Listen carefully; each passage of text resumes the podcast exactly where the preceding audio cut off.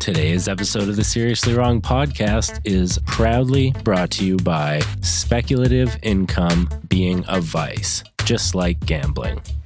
Now imagine this. Imagine there is a roulette wheel, and this roulette wheel is as big as a historically poor neighborhood. All the players at this roulette wheel are already rich and they always win. I like to think of it like the poor people are sitting on the roulette wheel, and when the rich people spin it, the poor people get flung off in all directions. A big whoosh and then Yeah, to people other- are screaming and flying to to, God knows suburbs where. to yeah, who cares? No, there's no doubt that gambling can have a negative effect on people's lives. It's frequently criticized for being addictive, taking money from some and you know giving it to others. Hmm. But I want you to think about this. Is the metaphorical roulette wheel we've described better or worse than a regular roulette wheel? The answer may surprise you, and it's at the end of the show. And now, back to the show.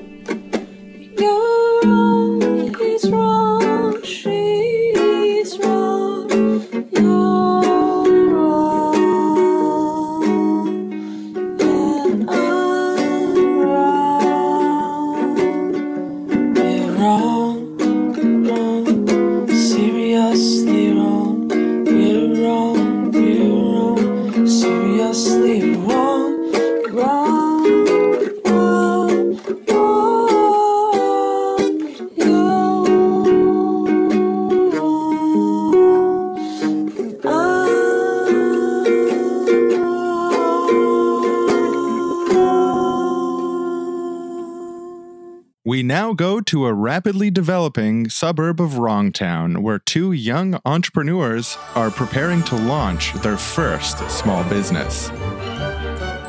Ooh, it's opening day. I gotta say, the Villiers and Moritz crest that you had your friend do for us looks amazing. he deserves all the exposure that he's going to get. Do you think anyone will be confused that out of one shared space, we're running both a kombucha brewery and a bike fixing and repair place? Because I feel like they work together really well. You stop in to get your bike fixed, you're thirsty, you want a kombucha. Hey, in the same space. That's just convenient. That's Mhm. not confusing.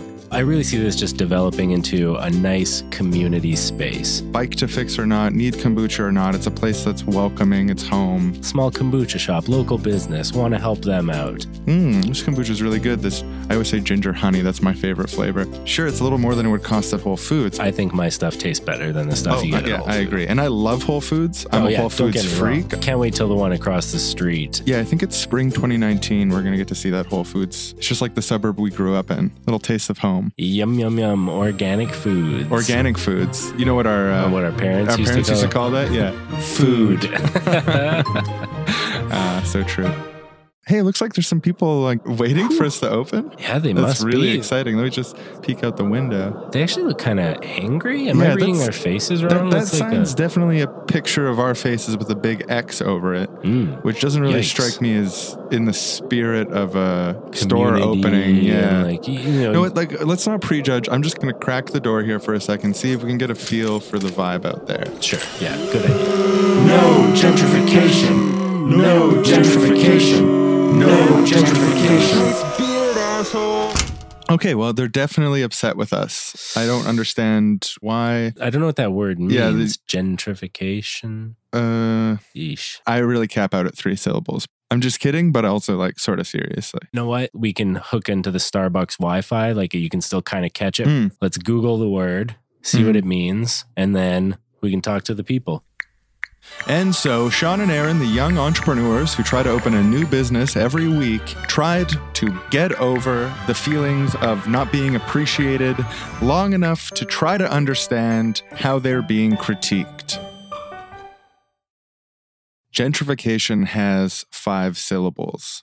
There is like a syllable ceiling if you want to hit public consciousness and become part of common sense. And gentrification, neoliberalism, a lot of words that we use on the left just blow through that syllable ceiling and leave behind so many people. Mm-hmm. It also makes me afraid that when I speak about gentrification, that I don't have enough of a grasp of it to have a right to talk about it. Maybe we should make up a shorter word for it, like just genties, gentin.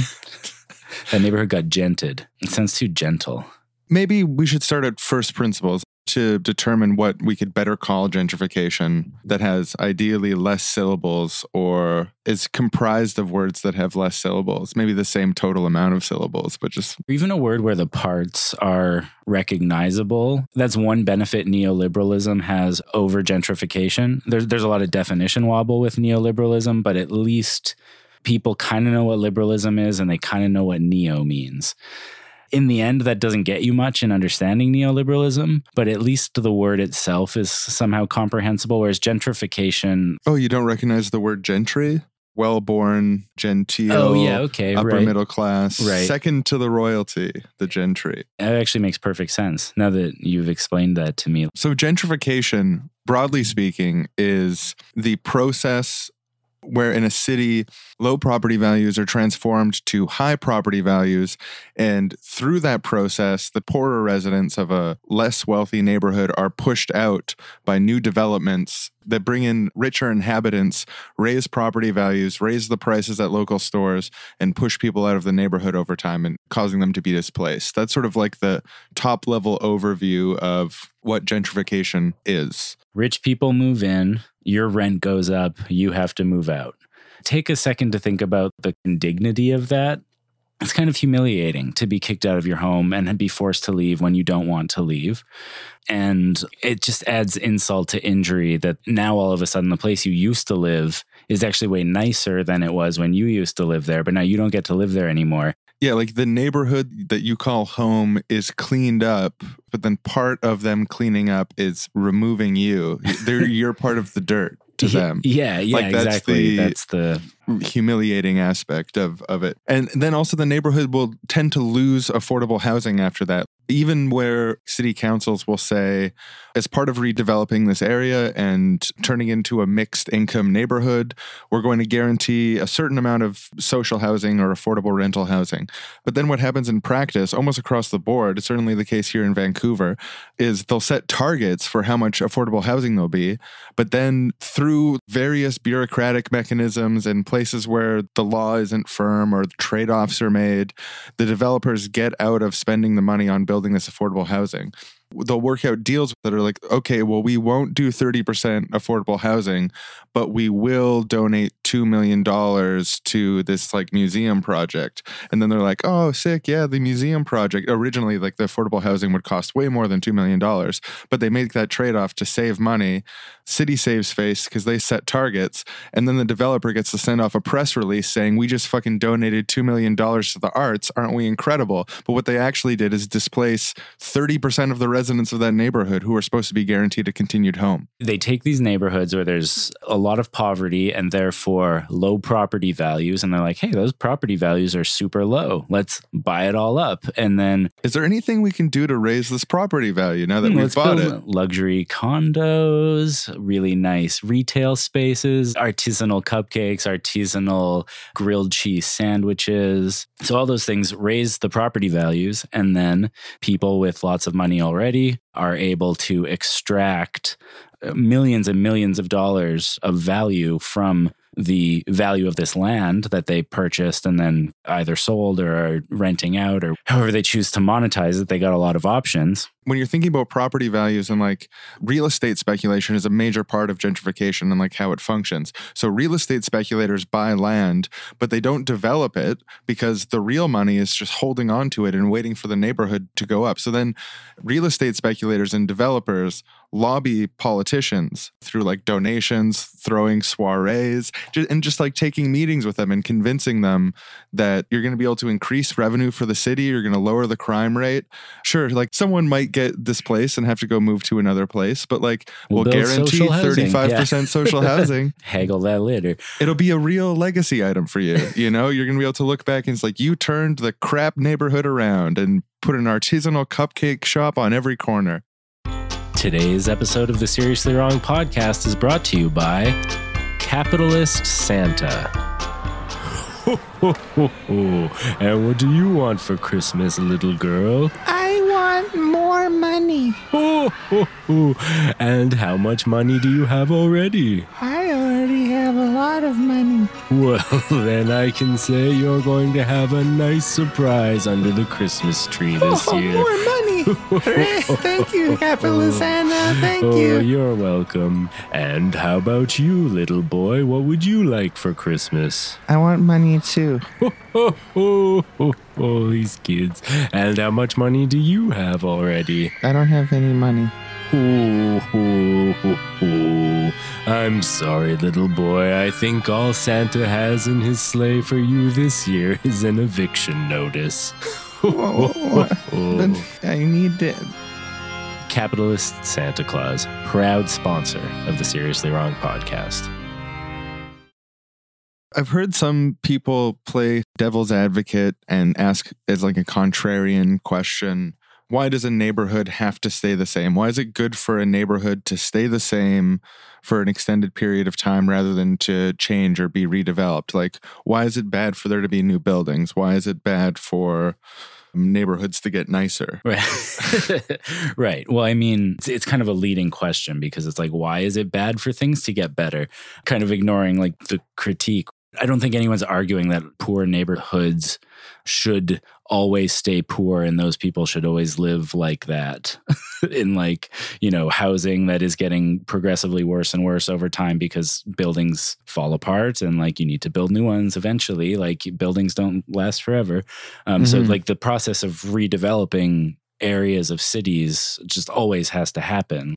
I mean maybe if they're made out of stone it'd be for quite a while but that's, that's about it. If they're living in castles, if the poor neighborhood of your town is is full of castles, then maybe you don't need to redevelop ever. or like pyramids if they're ancient pyramids yeah, if they're living in ancient pyramids or those are lasting structures they don't Yeah. need to be redeveloped it's a holy site. It's Yeah. protected by it's protected by old gods. the title of a ted talk that i watched that i think answers this question in a way was what if gentrification was about healing communities rather than displacing them so communities in that sentence obviously is referring to the people who live there and improving them healing them Oh, so a community isn't a physical location. A community is the people who live in that physical location. yeah i mean i think it can refer to both and there's some definition wobble there My mind is blown because I thought you had to make the neighborhood nice and then you replaced all the people, and that's how you. that's how you make the world better Yeah, and it's like it makes this other problem too because there is the public facing side of this where it's like, oh, that neighborhood just seems way better now.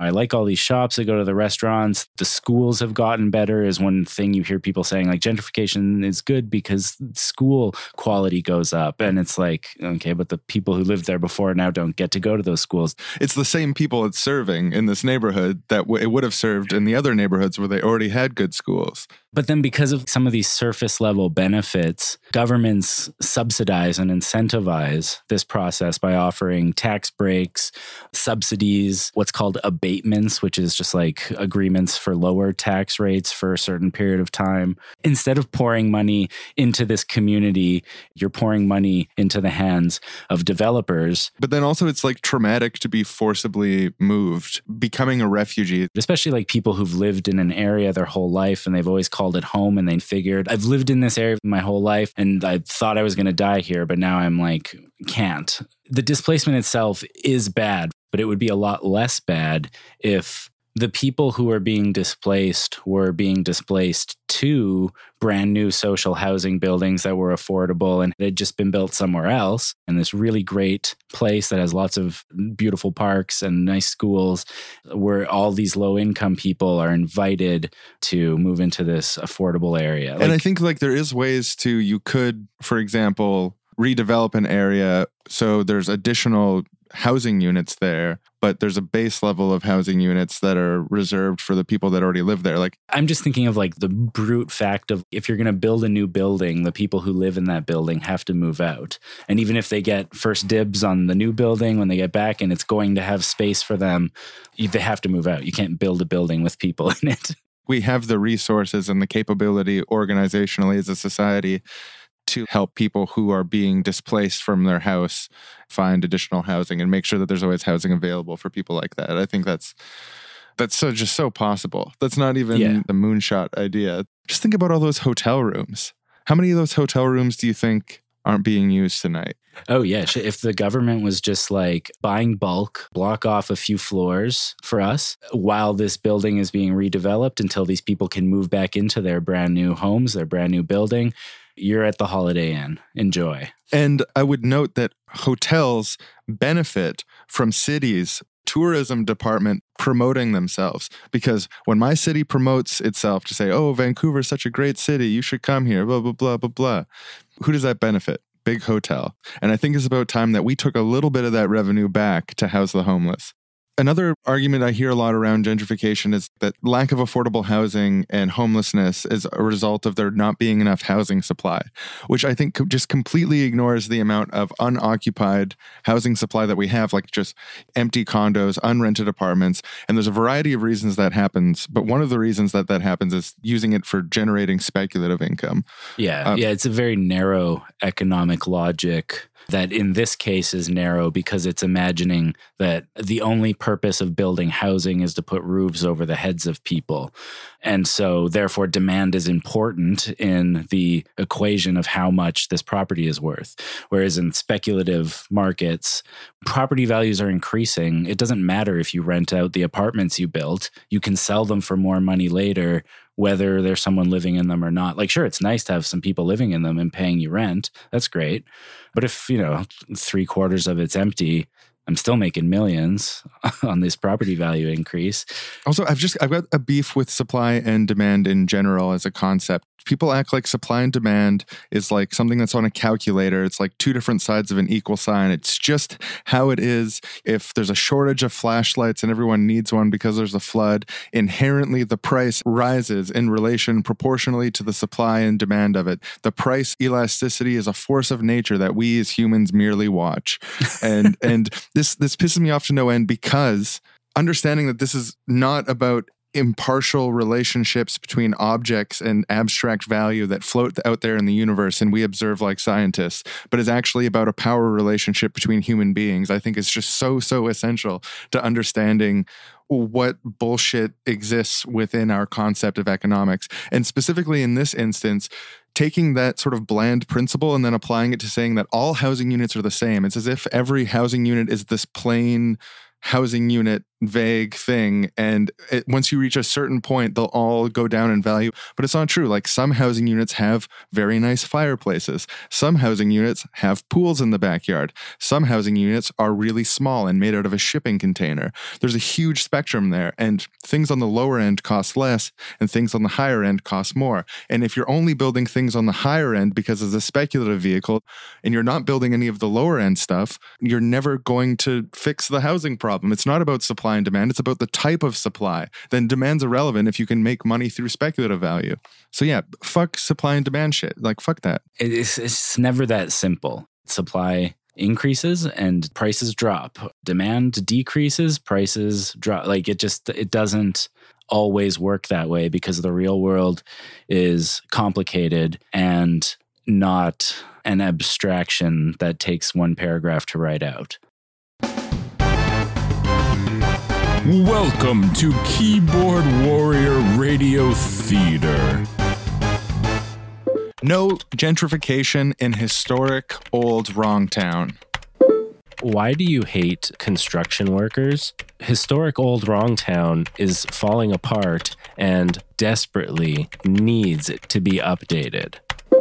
Thanks for asking that question. I'm not against development or construction workers or anything like that. What matters is the type of development. I'm actually a big development advocate. I think we should build the largest social housing complex in human history right here in Wrongtown. I'm talking about 10,000 units of affordable social and rental housing for families, pensioners, people on welfare, the biggest development project in our town's history. That's a lot of words to use to say, I hate development. Old buildings are inherently good, new buildings are inherently bad, and everyone who's ever made money is a terrible person and should never make any more. I've had it up to here with people like you who claim to care about the community, and then when someone tries to do something good for the community, you come in to protest them. Protesting improvement, protesting development. It's disgusting. I'm in favor of the largest construction project in Wrongtown history to build thousands and thousands of units of social housing to serve the community. I think that our job is not to protect geographic regions from development or anything like that, but is ultimately about helping and protecting people who are vulnerable and are pushed out of communities by policies like this. I'm an extremely responsible citizen who's very aware of how development works. I want to create construction jobs. I want to create the largest social housing project in history. Typical naysayer leftist. Opposing, opposing, opposing while having no positive platform for yourself. Wow. Blocked. Today's episode of Seriously Wrong is proudly brought to you by increasing revenues to the city by kicking out all those poor people who barely have any money to pay in taxes and bringing in extremely rich people from which you can take a very tiny sliver of taxes, which is an increase in tax revenue. Wow, the budget is balanced this quarter. You did it. Thank you. I represent this geographic area. I don't represent the people in it. Well, don't get people it come and go, They sure do, especially go. especially certain kinds of people. I was getting a lot of criticism like, oh, you're not representing your constituents. You're only standing up for the developers and Mhm. the property owners. And I was like, okay, well, are you even my constituent anymore? Because I'm pretty sure you've just been displaced. And I'm pretty sure I have new constituents who I've been serving all along. Do you ever consider that? And then they're kind of like usually too owned to speak. That makes sense. That's a perfect own. It's owns like that that got me so far in politics. Owning your former constituents. Proud sponsor of Seriously Wrong. One of the problems caused by gentrification is displacement and disenfranchisement of poor and marginalized people. You've also got the influx of outside speculative investors that aren't connected to the community profiting off of that community. It's another problem. There's also the destruction of historical neighborhood character, where a neighborhood is completely transformed into a different neighborhood without any respect for the people who have lived there and the history of the location. And then finally, distorted political incentives, where it might be more profitable to make a policy decision that disadvantages the already disadvantaged. So it might make more revenue for the city and make more donations for your party to work against marginalized people, but generate revenue for people who are already rich. When we first started talking about doing this episode, reading about this problem and feeling overwhelmed by it, I'm just like, what the fuck? This seems very intractable. It's been going on around the world for a long time. But there's actually like tons of solutions to this that already exist. Like, I was actually kind of floored by how many different tactics for helping to solve these problems or parts of these problems I was able to find. And so then it's like, well, why aren't we doing that? Why aren't we doing some of these solutions that we'll outline in just a minute? And the thing that it came down to for me is the orienting values of the people who have the power in these situations. So it's like, are they most focused on an intention to uplift the residents or to make a lot of money in land speculation. It seems like, based on their actions, that their orienting intention is to make a lot of money based on land speculation, while they pay some lip service to uplifting neighborhoods and making things better for people. So that politicians, they either have intentions out of whack, which is contemptible, or the ability to follow through on their intentions is out of whack. And in either case, for a politician, that's not a good thing. So there's there's not a really great defense. I mean, it almost feels harsh to point out it's kind of incompetent if you've allowed this to happen, but your actual priority is enriching the people of the neighborhood. Yeah, so it just it seems like that's not their actual priority to an outside observer. in defense of everyone all the time. People always are working from limited information. There can be a really compelling slideshow that you're given that you don't have the technical expertise. Actually, that was something I was reading in The Guardian about city planning. And there was like a specific instance where there was a, a controversial city planning process where like less affordable housing was built. And one of the people on the city council commented that they don't have the technical expertise. Like city councilors and politicians don't have the technical expertise to know whether or not estimates of how much things are going to cost what the profit ratio is going to be stuff like that. When the slideshow promises that there's going to be all this social housing, 40% social housing, yeah, what do they know that it's not going to happen? Except if they look at history. But you know, them too busy to look at history. They they got a lot to deal with. It's it's a reason, but it's not an excuse. Yeah, and it, it's really important that it's addressed. And th- that's also part of the sort of the distorted political incentives problem, what we're talking about. The interplay between developers, real estate speculators, and governments that deal with zoning, governments that are responsible for the, the land area that's being affected that relationship has become distorted. In order to fix the problem of gentrification, we need to fix that problem as well. Yeah. Okay. So here I got I got a list of what I'm going to call band-aids these are things that aren't going to solve gentrification but they're things that could be voted in in municipalities that would help ease this problem while we deal with it on a more fundamental level so some of those things are rent control. This has been around for a long time. Lots of cities have used it, and some people have gotten to stay in neighborhoods and not been displaced because of rent control. Like it has worked for some people, sometimes in some places. It's not perfect, but for the people that it's worked for, I'm sure they're really happy it was it went into effect. And through continual experimentation and refinement and trying out different versions of exactly how the rent control formula works, we could make it ever more perfect, but at the same time give people safe and accessible housing who need it. Another band-aid is banning condo conversions. This is a common tactic that is used to displace people, which is where apartment buildings are converted into condominiums. And instead of being owned by one person, they're sold off to many different people. And of course, the people who are renting apartments in a building generally aren't going to have the money to buy condos in that same building. So, because this is so often used as one of the tools of displacement until we have more fundamental solutions in place. Not letting people do that helps people keep their homes in the rules of British Columbia here in Canada, where we record the show and where we live, mm. one of the big ways that they use to get people out is they do what they call a renoviction, where they're making substantial renovations. And with two months' notice, one of which is unpaid, the tenant doesn't have to pay rent for the last month you can kick people out to renovate the apartment and then jack up the rent as much as you want, which is like one of the main ways that gentrification happens in Vancouver. Yeah, yeah that, so that's another thing we can ban. Uh, another thing is banning vacancy. just, a, just, on a banning spree. That's a, what these band aids are all about. So, you know, ha- having high taxes on vacant rooms encourages people to lower the price, make it not profitable to hold these empty apartments. Like we were talking about before, it doesn't matter if people rent them out or not because they're making money on the increased land value. If you make it costly enough to have vacant apartments or just outright say it's not it's not allowed I, I don't actually know how the you could do that. I think the only way to do that is with taxes. So banning vacancy is maybe a strong way to put it, but definitely putting disincentives on having vacancies. I think having a legislative thing where if someone is kicked out of their apartment, there is a responsibility to rehouse them somehow. Yeah, right, right. Whether that yeah. be the direct responsibility of the developers themselves or a mixed responsibility between the developers who provide funding that's matched by city funding or state funding or whatever, and then helps people to get rehoused. And ideally, like as close to the same area as possible. Or if people want to move, it's up to the person. It should be voluntary as much right. as possible. Right, right, right. Like they should have autonomy during the process and they shouldn't just be someone who's acted upon. They should have the opportunity to act themselves in relation to their destiny. Yeah.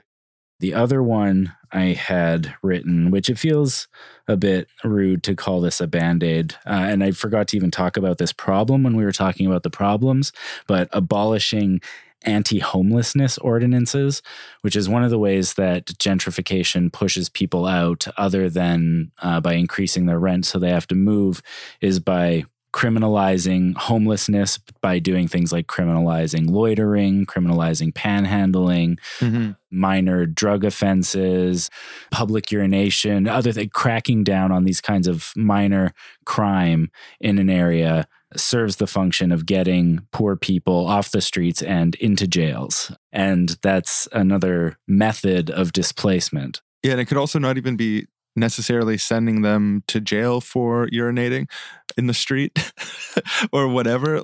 But part of the the way that the ordinance sort of structure works is by unequal enforcement. And so like you enforce in the neighborhoods you want to push people out of and you don't enforce in the neighborhoods that you want to make people focused on. Right, right, right. so, So, like a gentrified neighborhood that's reaching like a late stage of gentrification is going to have a higher amount of enforcement on minor crimes the sort of cynical, intentional extra enforcement in certain areas because, hey, this is an up and coming area.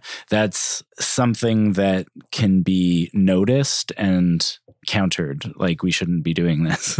it's part of the humiliation matrix that makes gentrification such a cruel thing. So you're removing their voice in the affairs that affect their own life, and then you're also pushing them out of their neighborhood at the same time. Fuck, it's horrifying. Yeah, the it's just imagine being in that person. Yeah. dehumanization and segregation. Another uh, category of solutions people have already come up with, so we don't have to come up with our own solutions, it was uh, direct actions. So this is stuff like eviction blockades. You know, people are getting evicted. You get your direct action group down there, hold hands, stop it from, I don't hold hands. That's cute. I like the holding hands part. But the point is to make doing these awful things as difficult as possible. Like, don't Mhm. just like bow your head and say, Yes, sir, I'm evicted and leave. No, get all your fucking friends together and be like, We're not fucking leaving. Squatting is another direct action that I had listed here. Don't fucking leave. Just Mhm. don't leave. Or Though find an empty place and go there and then don't leave there. squatters' rights are a thing. You can involve people in legal battles. I mean, this might be tiring for you. It might not be something that you are capable of doing or that you have the energy or whatever. But if you can, you should.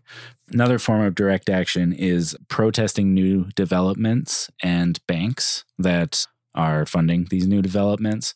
So, protests, we've had some criticisms of it before, but you know, I don't think people should stop protesting things. it just shouldn't only be protests. So, like, if there's a new development that's going to displace a lot of people, organizing a protest about that is a good thing. Well, yeah, yeah, especially if you can make people aware of what's happening and move them up sort of like the organizing scale from being unaware to being inspired to take action themselves, to stand up for their own rights and their neighbors' rights. That can only be a good thing if you're helping people move along the right direction. Mm. Yeah. And maybe when you're at that protest, you can network a bit and set up another way to engage in direct action, which is to form a tenants union and collectively bargain. Um, there's actually a tenants union in Vancouver called the Vancouver Tenants Union. Are you a member? I am a member of the Vancouver Tenants Union. Thank you Hmm. for asking. Uh, I don't think I am. Or I mean, I Uh, know I'm not. Do they do anything? Yeah, they do. They've helped organize buildings where people are getting fucked over by slumlords. Nice. Um, they also do policy interventions, like the provincial government had them deliver a report to like a task force on like what they're hoping to see changes to tenancy legislation. That's another thing that they've done recently. Uh, but primarily, it's organizing tenants door to door, finding problem buildings, and then getting the people there to assert their rights instead of being like intimidated out and stuff like that. Today's episode of Seriously Wrong is proudly brought to you by Empty Luxury Condos, which is somehow abstractly, quote, increasing supply, which in turn somehow abstractly helps the poor and the homeless. What are all those protesters complaining about? Didn't you just build 800 new units of housing in that neighborhood? Yes, I did. Luxury, condos. Yeah, beautiful places. Who would be unhappy And from my understanding- beautiful condos being built? I think 20 to 30 of them are occupied. Yeah, oh, I live in one of them. Do you ever see any neighbors? Uh, you know, I think I did once, but that might have just been a delivery guy or something. Hmm. But yeah, lots of supply. And I mean, if it's not working so far, I think that's just proof you need to build more luxury condos, increase the supply, make sure that there's more supply. Have you ever heard of supply and demand? Proud sponsor of today's Seriously Wrong.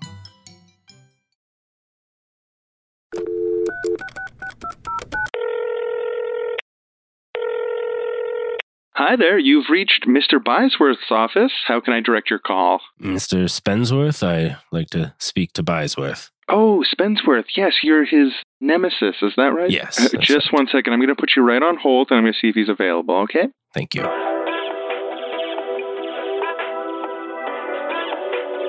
Better not keep me on hold for too long. A busy man.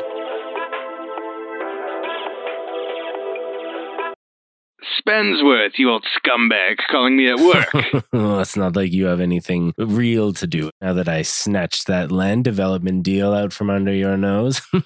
Spensworth. Bysworth, you've been screwed. belongs to the Bysworth Uh, family. Not according to the deed. Well, Spensworth, did I tell you about my recent investment? what is it, a two story apartment building? Very funny, Spensworth. I bought up three city blocks in the poorest neighborhood of Wrongtown. Mm, Bysworth? Mm. Oh, I'm going to make a lot of money on this one. What percentage of social housing? The bylaws say that it has to be 20% social and rental housing. And guess what I've negotiated? What? I'm going to be building six units of social housing. Bysworth? That's such good business dealing. huh? oh, sorry now, Spensworth. I've got to go. Lots of people to displace, lots No, of money to make. Wait, wait. Goodbye.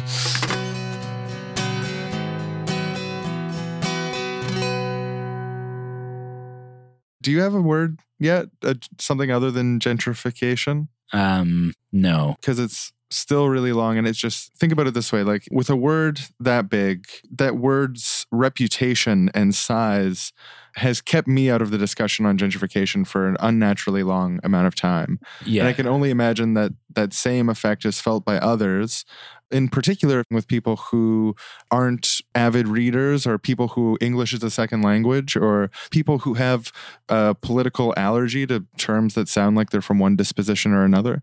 There's a bunch of different reasons why the jargonistic polysyllabic words keep people out. It would need to be a name that summarizes that some rich motherfuckers are selling some disadvantaged people's comfort for a lot of money.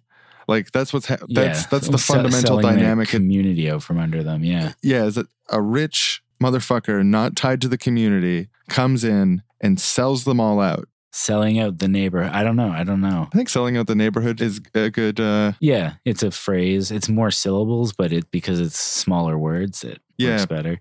I like that.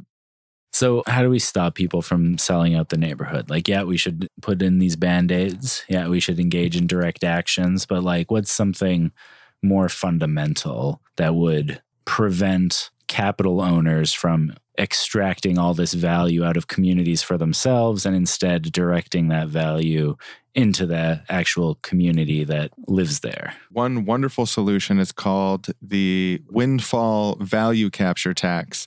So, when a neighborhood massively increases in land value, they actually haven't earned that money in a working hard and earning money kind of way. So that difference in value between the original price and the inflated price based on the development and other things happening in the neighborhood, a land value capture tax, it undermines real estate speculation because it says any revenue that would be made that would typically go to Yeah, there's these windfalls of extra money that comes just from increasing values. instead that money goes towards community funds or some people say that would go towards a basic income or just whatever needs needs to be done. So that's a proposal that can address speculative investment from outside of the community. It addresses the problem of outsiders who already have money making a lot of money off of a community at the expense of the people living there the disenfranchisement needs to be addressed and so that would be enfranchising these communities to have a say in the shape of their community and the, direction it goes and especially their own role and space within it.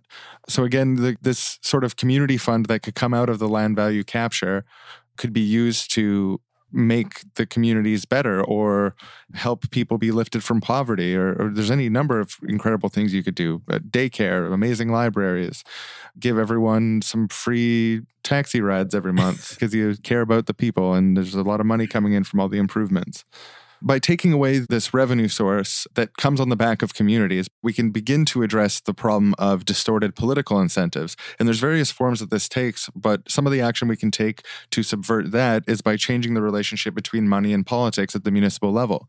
One of the ways that developers and real estate speculators affect political policy is by throwing these sort of like soirees where they're mingling with all the politicians and they're assuring them like, oh yes, you just you simply have to build more supply. We've had our experts crunch the numbers and we have the expertise. Yeah, and they're not having a lot of soirees with the poor members of the community. Oh, like the, yeah, the soiree of like we're all the displaced renters, we're all the evicted now homeless renters, and this is our soiree with the local politicians.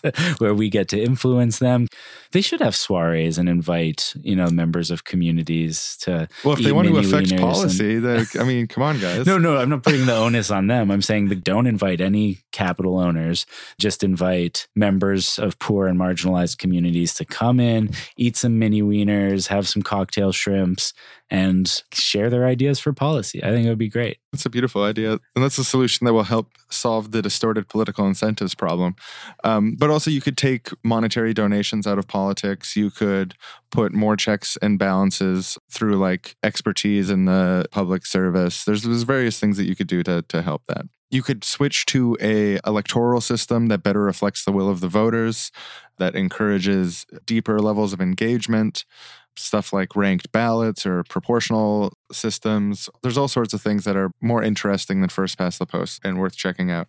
The other solution that I found that I just really loved, hadn't heard of it before, is the idea of community land trusts, which are nonprofit organizations that exist to develop and steward communities, create affordable housing, commercial spaces, community assets, et cetera, et cetera. So the way these organizations work is that they can actually just remove pieces of land from the speculation market by saying this isn't for sale. We as a community own this. The community land trust owns this. Everyone who lives in the community gets a vote in what the community land trust does. So it's a very democratic and local type of organization that is a way for people who live in a community to directly participate in the creation of their community through this organization that is a nonprofit that they have direct control over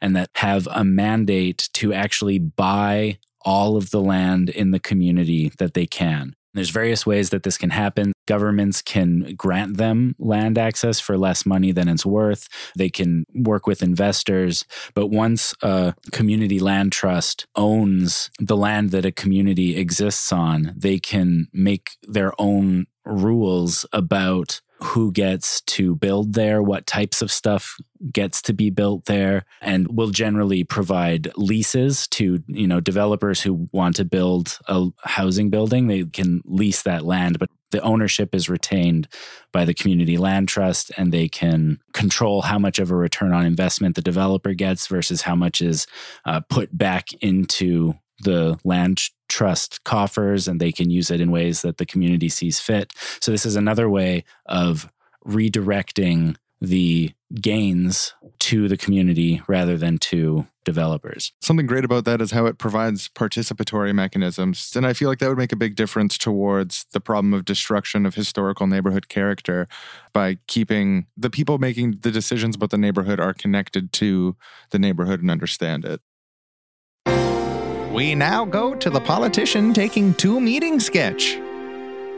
Representative, representative, are you ready for your first meeting? Uh, yes, I am. Really busy morning. Two meetings. All right, I'll bring him in. This man is on the brink of homelessness.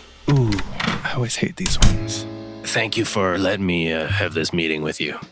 Oh, sir, if you don't mind me saying, you um got a bit of an odor with you. You know, I haven't had anywhere to shower for the past three months, so yeah, it's a bit Sorry. ripe. Yeah.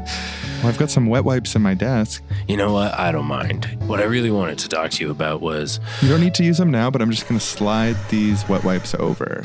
when I was pushed out of my house, they said that the hmm. new development was going to have social housing and that I'd be given first dibs. You know, Oh, yeah. I'm extremely proud of the policies that we put forward to ensure that when there's redevelopment happens, a certain percentage is maintained as social and rental housing. So the building's been up for a month now, and there's no place for me to live there. And my job Oh. says if I don't come in showered tomorrow, I'm going to be Oh. fired. I remember what happened with that development. If the developers had made the amount of social housing that was in the bylaws, mm-hmm. Their rate of profit would fall below 17%. So we did everything we could to help them. Is there any way you can get me somewhere to stay tonight? Me and my family, we're desperate You're on the, the wait list for social housing, right? for months. Yeah. And are the shelters all full? all full. I'm gonna lose my job. Hmm. Sorry, there's absolutely nothing I can do. And I'll just escort you out. Sorry, I'll I'll spray some Glade around. Thank you, please. Sometimes those meetings are really hard. I can see that it takes a toll on you, sir, but Just stay emotionally- strong. Stay strong. Yeah. Hey, representative. uh, thanks for taking the meeting. I always appreciate your time. Hemsworth, you son of a bitch. How you doing? Mostly pretty good. One little eh, fly in the ointment. uh oh, trouble in paradise? What can I do for you? well, as you know, I just built 17 new luxury condos. Mhm. It's part of the regional development plan. We're super proud. And you know, part of that was I was supposed to build one more building that was going to be all social housing. Mhm. And I'm just realizing after we finished the 17 luxury condos, out of money. Really? If I did it, I would actually go into the red. The shareholders would lose faith. We might have to restructure. The board might remove me as CEO. There's like this could dominoes could topple. Hemsworth, please. I need you to relax. I'm in your corner, man. Let me pull up my spreadsheets. Thank you. So, okay, so this was supposed to be 100% social housing. But what if we bump that down to 35% social housing on this one? 35. Uh, No, could, no, say no more. 20? 20. And You're also, an angel. let me just double check in the spreadsheet here. Yes, we can give you a generous subsidy to help offset the cost. Perfect. And do tell the board of directors that I'm not going to be on city council forever. And I do hope to pivot to the private sector someday. So Yeah, just you- pass that word on. Definitely will. And on a personal note, can I Mhm. just, how do you feel about my new cologne? Oh, it smells amazing. You smell Yeah. really good coming in here. It's a sandalwood and birch sap mix. I bought it from this artisan shop, leased a space in one of the bottom of our luxury condos. Well, hopefully they spray it around that whole neighborhood because Just yeah, kidding, you but know, you- you, know, you know. yeah. All right. Well, thank you. Love you. Goodbye. Bye. Love you. Take care. What another day. Another day of being an elected representative. You know, sometimes, sir, I don't know how you do it. They're just all these meetings, all these decisions.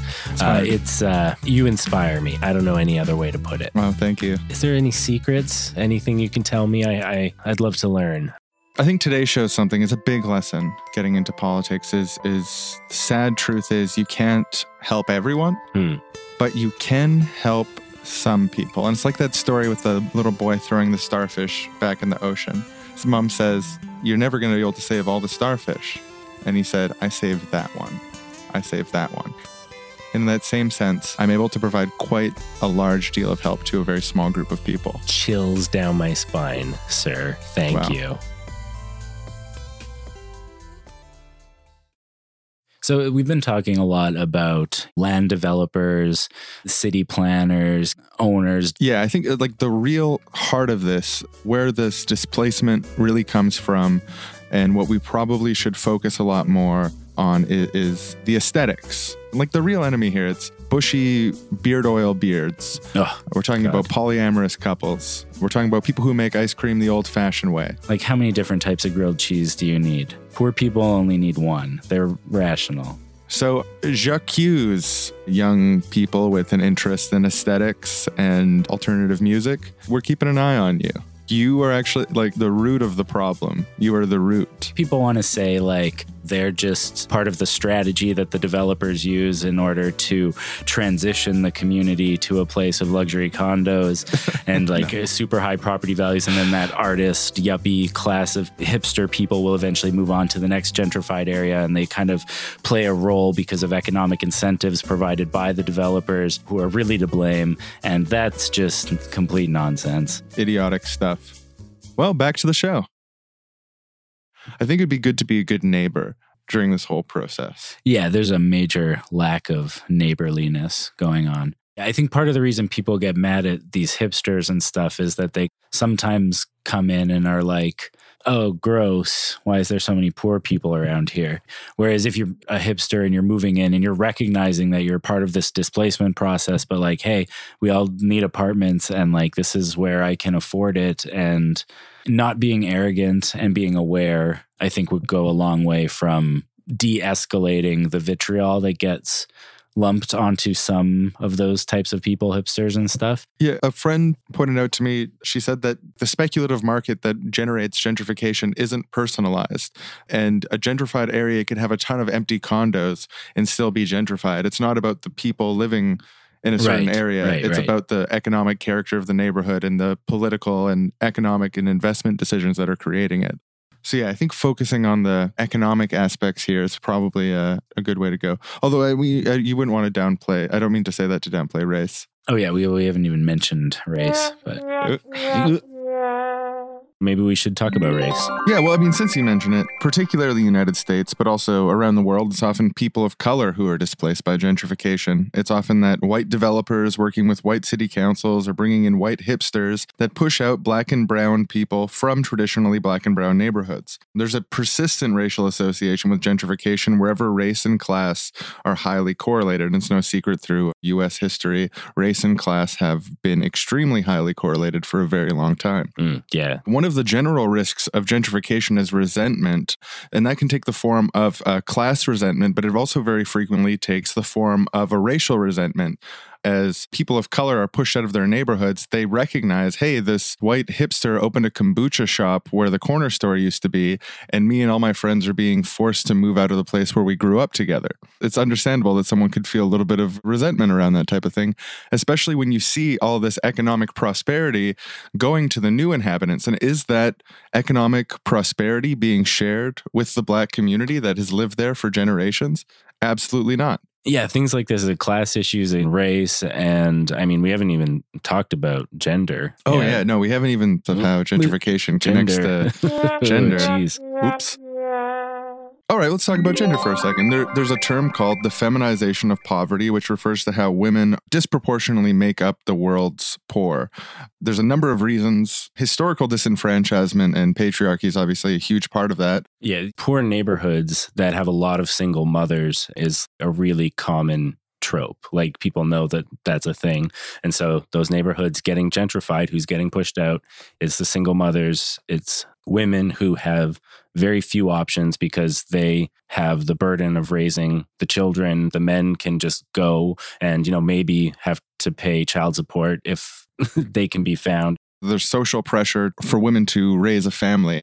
So then you have, on one hand, for a woman to take welfare or any sort of government subsidy for raising children is seen as like freeloading, even though obviously raising children is a pretty intensive job. And an important thing that society needs. Yeah. And then on the other hand, if you say, okay, well, then we should make sure there's affordable daycare through either state subsidy or social programs so that they're able to earn income for themselves so they Mhm. don't sit like a freeloader or whatever the welfare right. queen narrative is. But then if you do that and say, okay, we want to have state subsidized childcare, then all of a sudden all the people are like, oh, well, shouldn't women be spending more time with their kids? Are you saying that the state should raise their children for them? So it's like this insane double bind where if you're a woman with a child, society doesn't want you to take money to raise your kids and also doesn't want to give you the opportunity to go work. And just generally in society, there are more women in poverty than there are men in poverty. There are more single mothers than there are single fathers raising children. These differences create differences in outcome, which affect everyone. It's bad for world peace. And you just got to point out, I know this is going to make some men cringe to hear, but I just, it's objectively true. The city councils that approve these zoning processes are overwhelmingly men. So that's more than 50% men, probably 85 plus percent of the time. At the same time, these rich speculative developers, again, mostly men.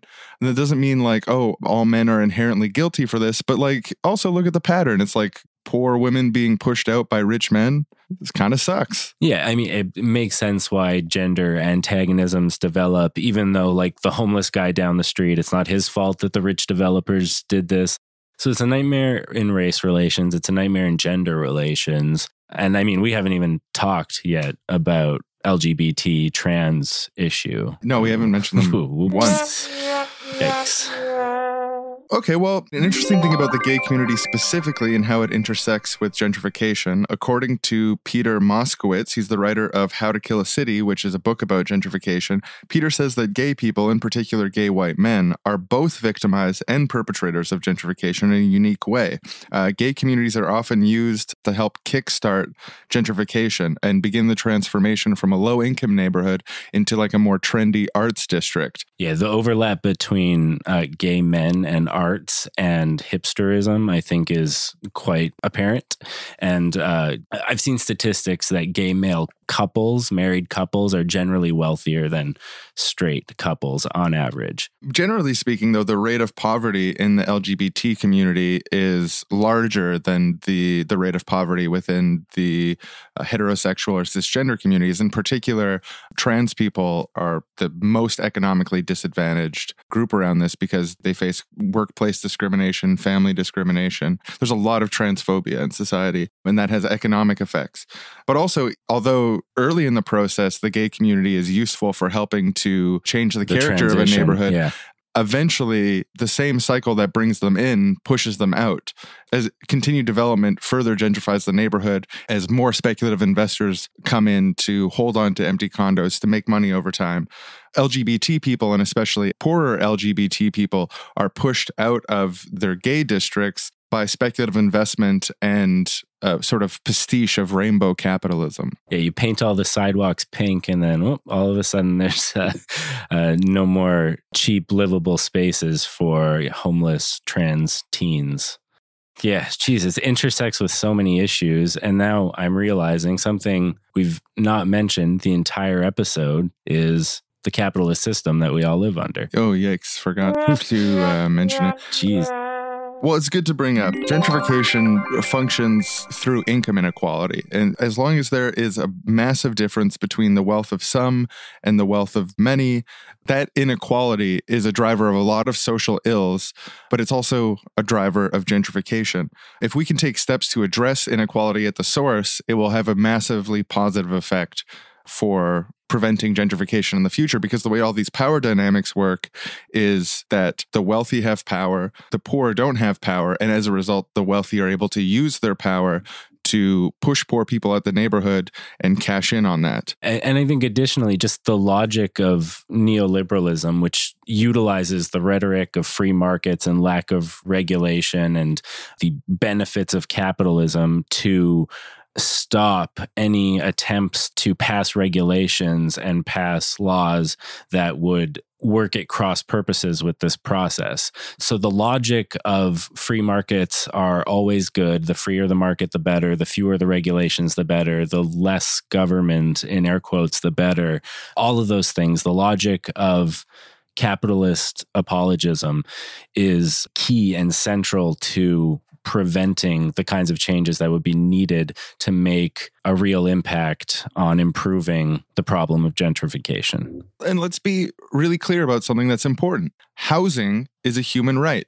Safe, accessible, Housing for everyone is a human right. And any system that prioritizes speculative investment, people earning money off of guessing where property values are going to change in price, if that's being prioritized over people getting basic access to very basic housing, now just safe, accessible housing for everyone, regardless of their income, regardless of their racial background, regardless of their gender identity or sexual orientation, they deserve safe, accessible housing. It's a human right. Speculative investment is not a human right.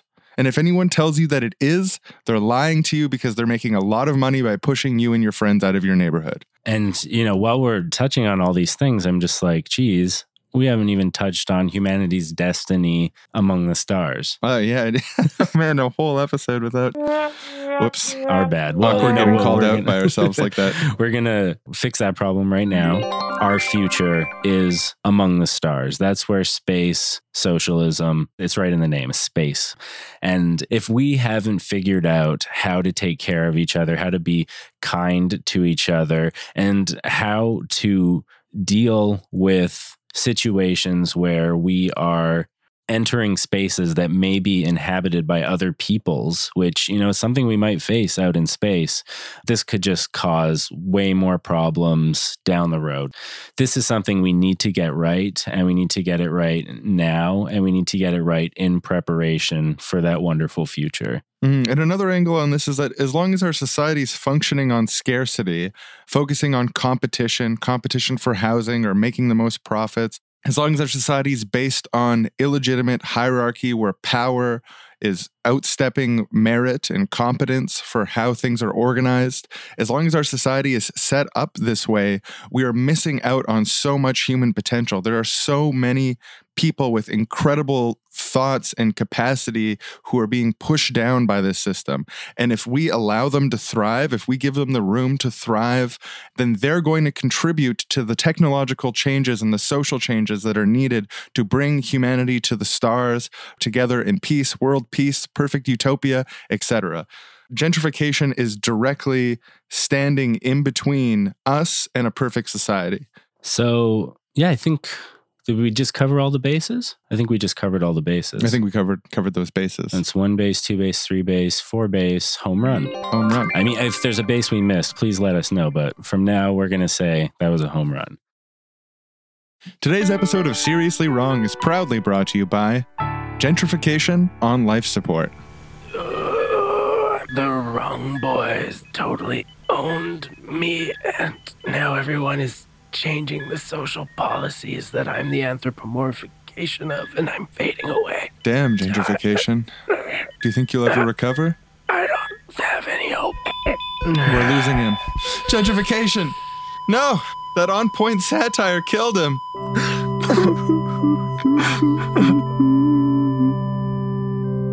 Doctor turns the camera. On behalf of everyone, thank you, Wrong Boys. You killed gentrification. We are now going to be shifting around the world to better social development policies. Thanks again.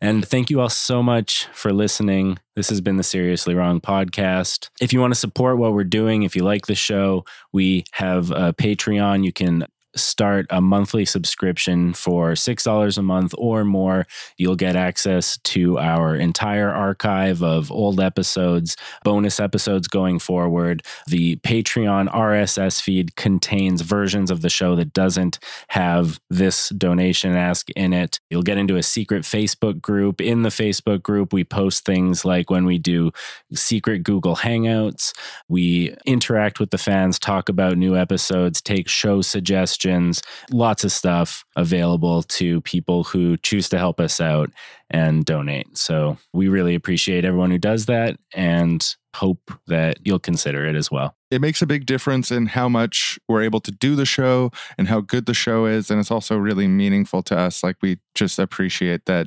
people want to come along with us, help create more shows that help us and others to understand the world better, and then also take pragmatic steps towards creating a better world together. So, really sincerely, thank you to everyone who uh, who does that. We'll see you all next week.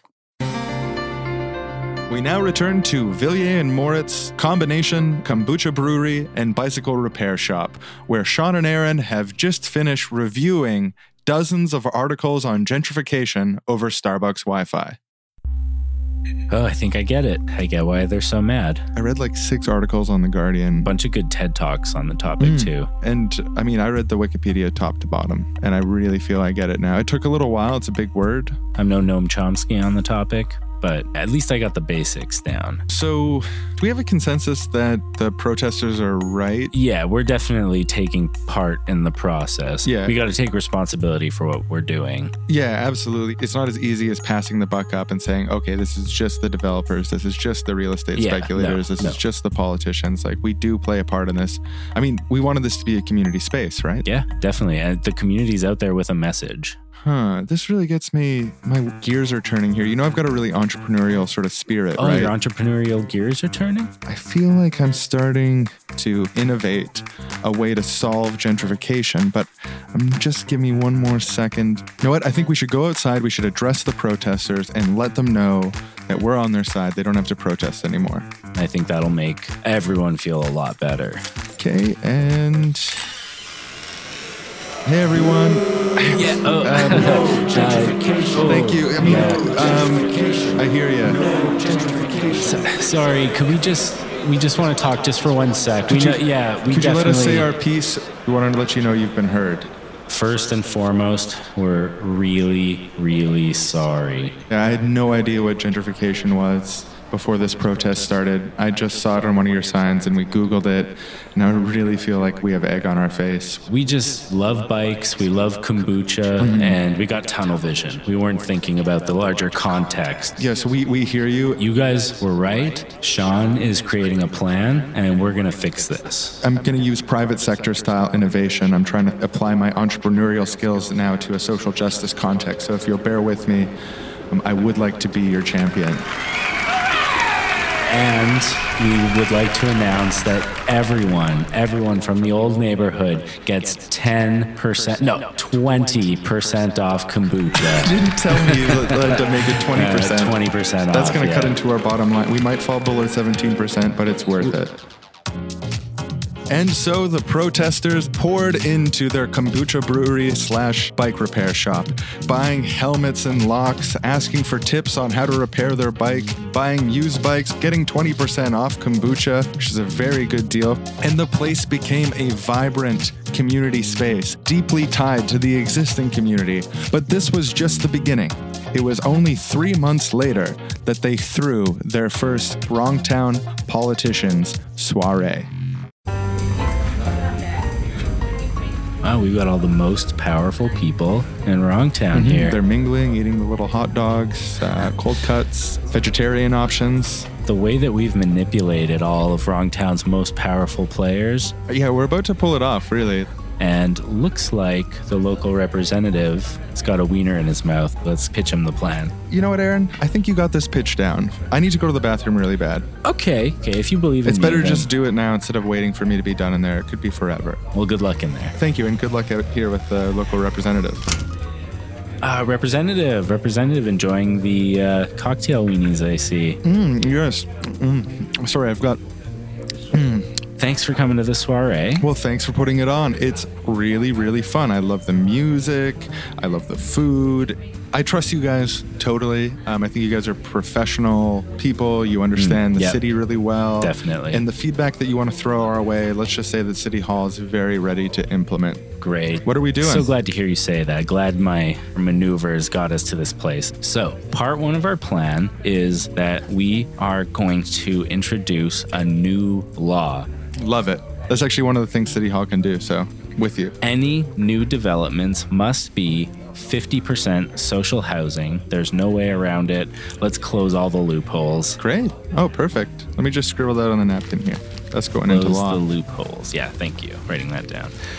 And you know, because we're such big believers in integrating different communities, Mm, oh, rich yeah. people and social poor mix. people. Yeah, that's why it's always really important when you're redeveloping a historically poor neighborhood. You make sure that there's at least some luxury condos there. Definitely. And, you know, we wanted to expand that principle. We were thinking, what are some of the least mixed areas of the city? Ah. And Wrongtown Mansion District. Oh yes. So we were thinking those lots are huge. We've got the designs ready for, hear this, the biggest social housing project ever built. Right in the middle of Wrongtown Mansion District. Right in the heart of Mansion District. 10,000 units, one lot.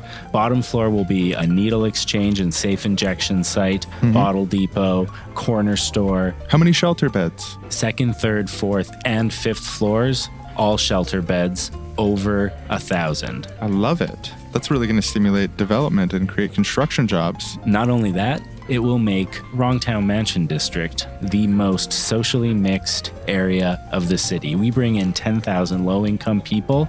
That's a mix. That's a mix, baby. And we're thinking free public transit in and out of the district from anywhere in Wrongtown, heck, maybe even anywhere in the state. That safe injection site, people need to be able to get there because that'll save lives. That's a great idea, but how are you going to pay for the free transit? Windfall value tax. Sounds to me like this kombucha shop owner and this bike repairman really have the solutions our city needs. on behalf of all the constituents and hell, everyone around the world. Thank you so much for throwing this soiree. I've written down all of your suggestions on this napkin and I will implement them because you successfully lobbied me. Your plan worked. Well, I guess there's nothing to do now, but here I'll pour you some kombucha in a wine glass. Ooh, yes, please. I'll pour me some kombucha in a wine glass. Uh, what flavor is this? Oh, it's actually birch tree sap. Ooh, you brew this yourself? Actually, all the members of the community, I've hired them on Wow. and they brewed this. Well, uh, here's to your successful new community hub and a new direction for Wrongtown. Oh, Clink. I always say clink when I'm clinking. oh that's funny. I go hmm, to kind of imitate the after sound. That's so cool. Yeah. Um, what are you doing after this?